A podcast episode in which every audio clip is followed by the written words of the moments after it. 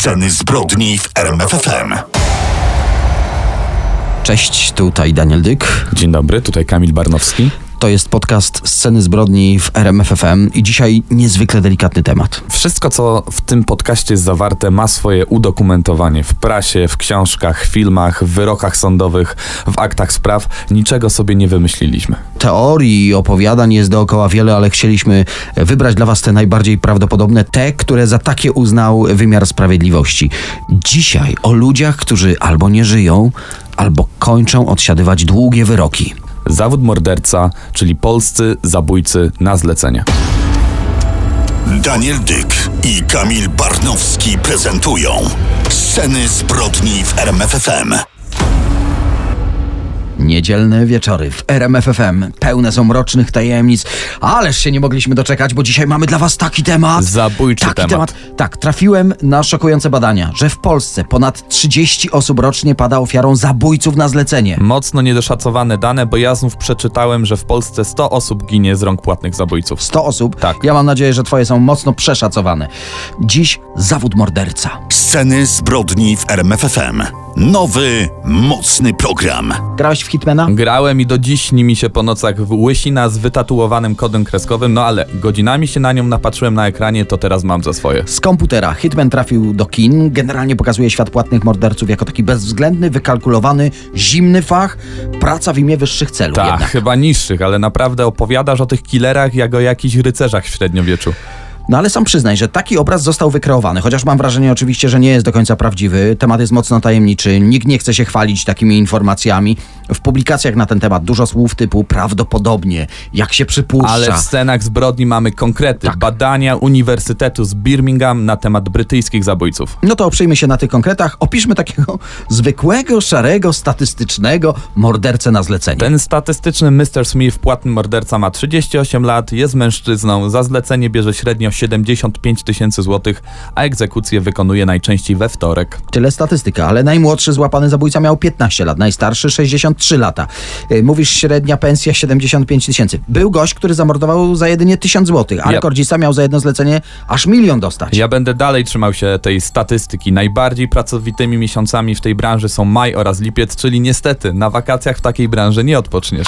To jeszcze dodajmy, że zabójstw dokonywano często, gdy ofiara wychodziła ze swoim psem i tu z kolei mówi się, że spacery to same korzyści, I prawda? absolutnie kończąc, najczęściej zawodowi mordercy zabijają z broni palnej.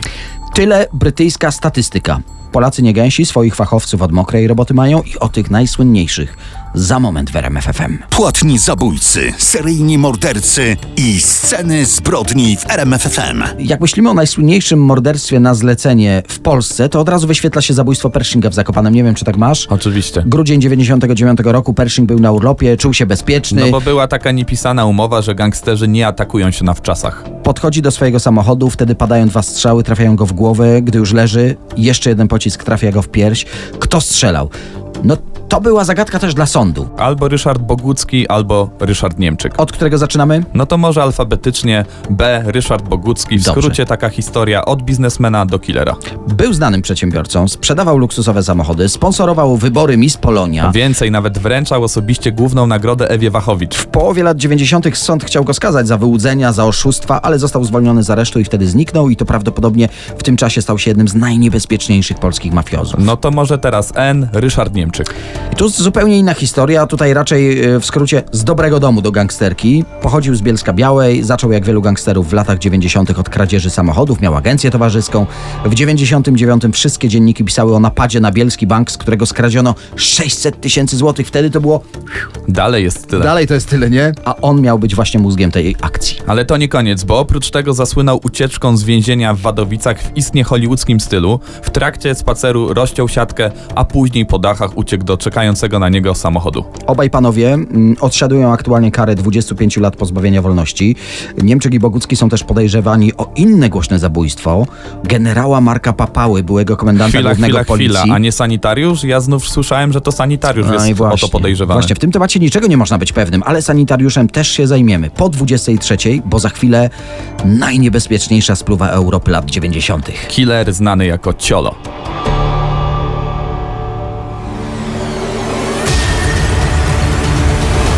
Sceny, zbrodni w RMFFM. Sceny zbrodni w RMFFM.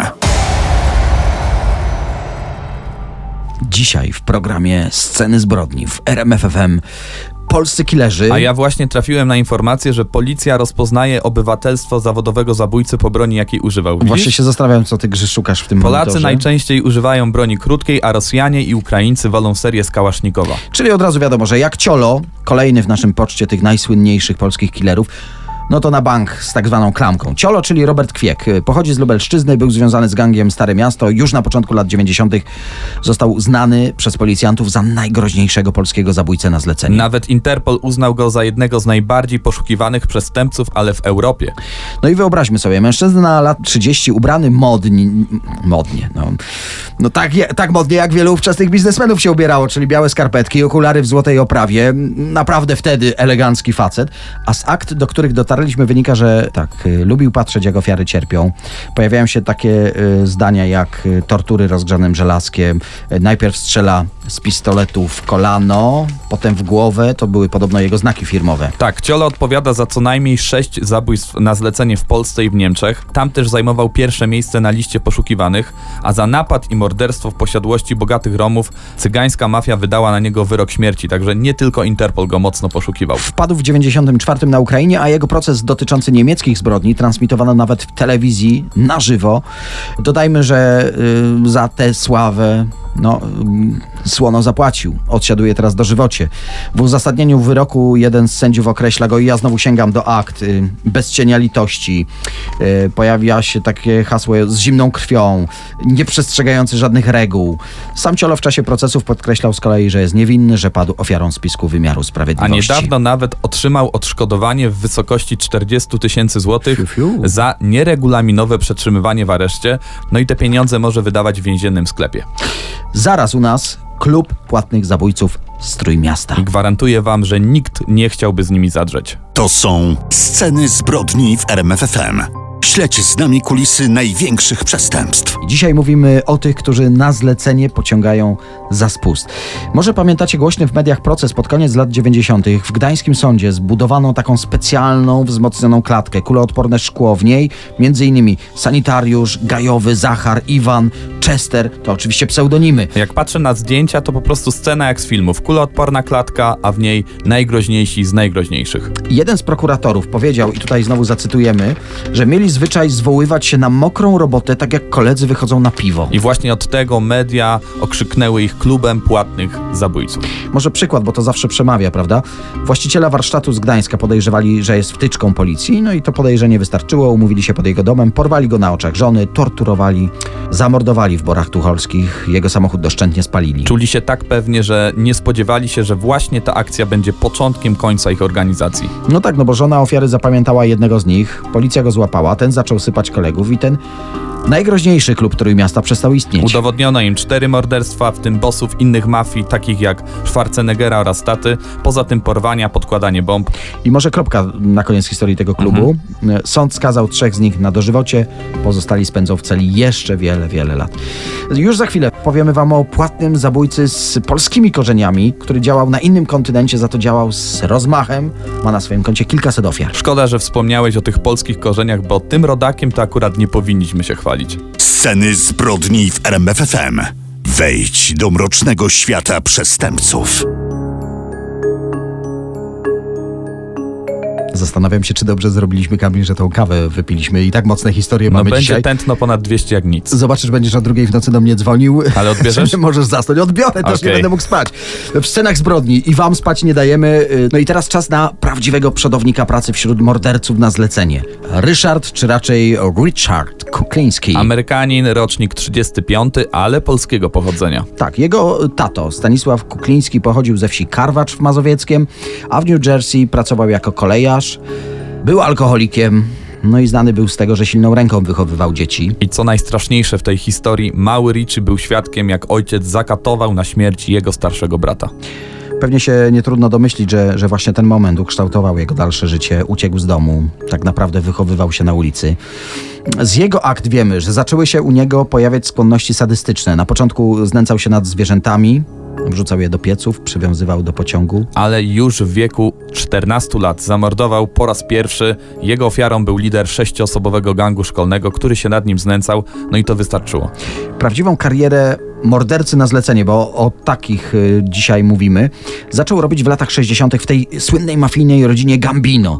Wtedy zyskał kilka naprawdę y, mrocznych pseudonimów. Iceman, bo, bo mordował z zimną krwią. Wypolak, no to wiadomo, wcielenie diabła. Ale najciekawsze w tym wszystkim jest to, że Ryszard Kukliński przez prawie 30 lat prowadził podwójne życie, bo był przykładnym mężem, kochającym ojcem, miał dwie córki, a sąsiedzi i rodzina uważali go, uwaga, za energicznego przedsiębiorcę. Rzeczywiście energii mu nie brakowało. Przedsiębiorczy był, przykładał się mocno do pracy. No ale, ale dość żartów, bo, bo, bo to jest naprawdę poważna liczba. Szacuje się, że w ciągu 30 lat zamordował ponad 200 osób, a to, co najbardziej szokuje, że około 50 bezdomnych zabił jeszcze przed tym, jak zaczął pracę dla mafii. Jego karierę, no jak to określili sąsiedzi przedsiębiorcy, przerwała policja w roku 86, no i sąd skazał go na podwójne dożywocie. Jak to wyliczaliśmy, mógłby wyjść z więzienia w wieku zaledwie 111 Zaledwie. lat, tak, ale nie doczekał. Kukliński zmarł z przyczyn naturalnych. Ja znów czytałem, że podejrzewa się, że został otruty kadmem. A widzisz, może ktoś uznał, że w więzieniu to jest jedna z tych, z tych naturalnych przyczyn śmierci. E, za chwilę wracamy do Polski i do naszego pocztu tych najsłynniejszych rodzimych killerów. Tyburek, mówi wam to coś? Daniel Dyk i Kamil Barnowski prezentują Sceny zbrodni w RMFFM. Program Sceny Zbrodni w RMF FM, dzisiaj zawód morderca.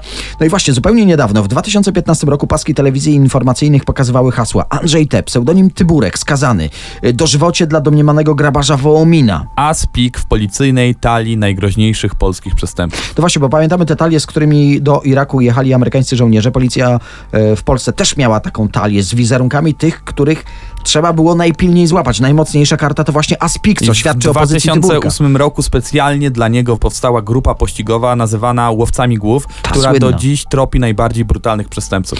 Policjanci podejrzewają Tyburka o udział w 10 zabójstwach. Między innymi miał być zamieszany w słynną masakrę pięciu gangsterów w Gamie przed 20 laty. Ale prokuratura i policja przez ponad 15 lat jego działalności zebrała dowody, uwaga, tylko na jedną jego akcję, ale to też była bardzo głośna sprawa. Tak, pamiętam nawet tytuł w prasie i naprawdę byłby on dość zabawny, gdyby nie dotyczył poważnej zbrodni. Zacytuję: Baniak zginął na miejscu, a garnek podziurawiony jak durszlak cudem ocalał. Popatrz na mnie, kamienna twarz. Słuchacze też, się- też Jakieś się nie śmieją, też to nie bawi. humoru macie. Bo to był czas słynnej wojny domowej w gangu wołomińskim. Trwały wewnętrzne walki o władzę i w Aninie jednego z bossów Krzysztofa K. pseudonim Baniak dosięgły kule z przejeżdżającego samochodu. No, to, taka znowu filmowa scena. E, Salwa z karabinów maszynowych i strzelb z samochodu. Wśród strzelców miał być właśnie Tyburek. 17 pocisków trafiło też w Piotra D., pseudonim Garnek.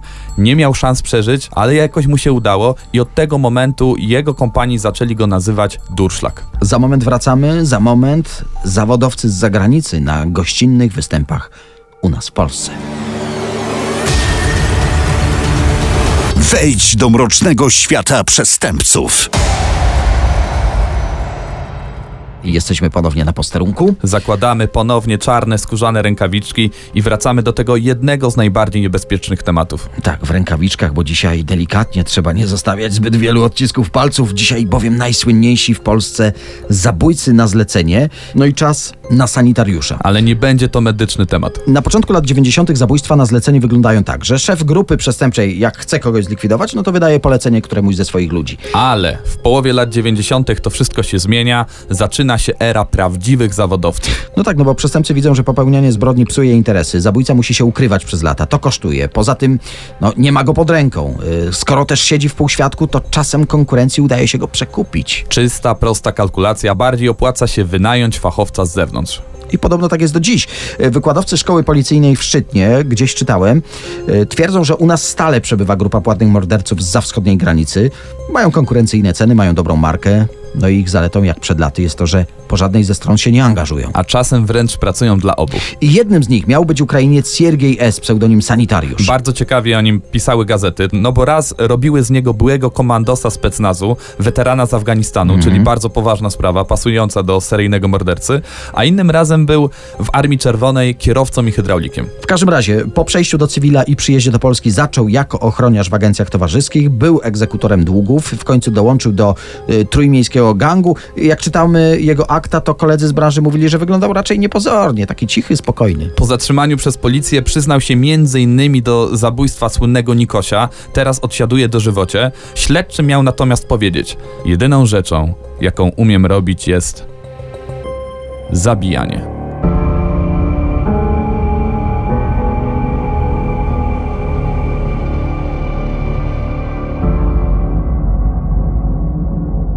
Szczerze nie zazdroszczę teraz, jeśli ktoś wysłuchał naszego podcastu, a wraca nocnym autobusem, jest Aha, sam. na słuchawkach to wszystko poleciało. Albo wysiadł właśnie z tego autobusu i wraca nieoświetloną drogą do domu. Może być dopiero strasznie. Słuchajcie, dołożyliśmy wszelkich starań, żeby powiedzieć tylko y, to, co zostało udokumentowane i co wymiar sprawiedliwości uznał za fakty. Y, Natomiast jeżeli dzisiaj trochę was postraszyliśmy, to, to strach pomyśleć, co będzie w następnym podcaście. Dlatego, że przed nami, nie wiem kiedy słuchacie tego podcastu, ale my wybieramy się na seanse grozy y, związane z Halloween. No i będziemy wybierać takie horrory, w których jest ta, ta, ta słynna kwestia, że zostały sfilmowane na podstawie autentycznych wydarzeń. To wydarzyło się naprawdę. Nic lepiej nie zapowiada seansu Aż niż właśnie taki tekst. Rzeczywiście te prawdziwe historie, na podstawie których nakręcono najgłośniejsze horrory, w kolejnym podcaście już dziś szczerze polecamy. No to do usłyszenia za tydzień. Albo kliknijcie teraz, sprawdźcie, może ten odcinek już jest w sieci.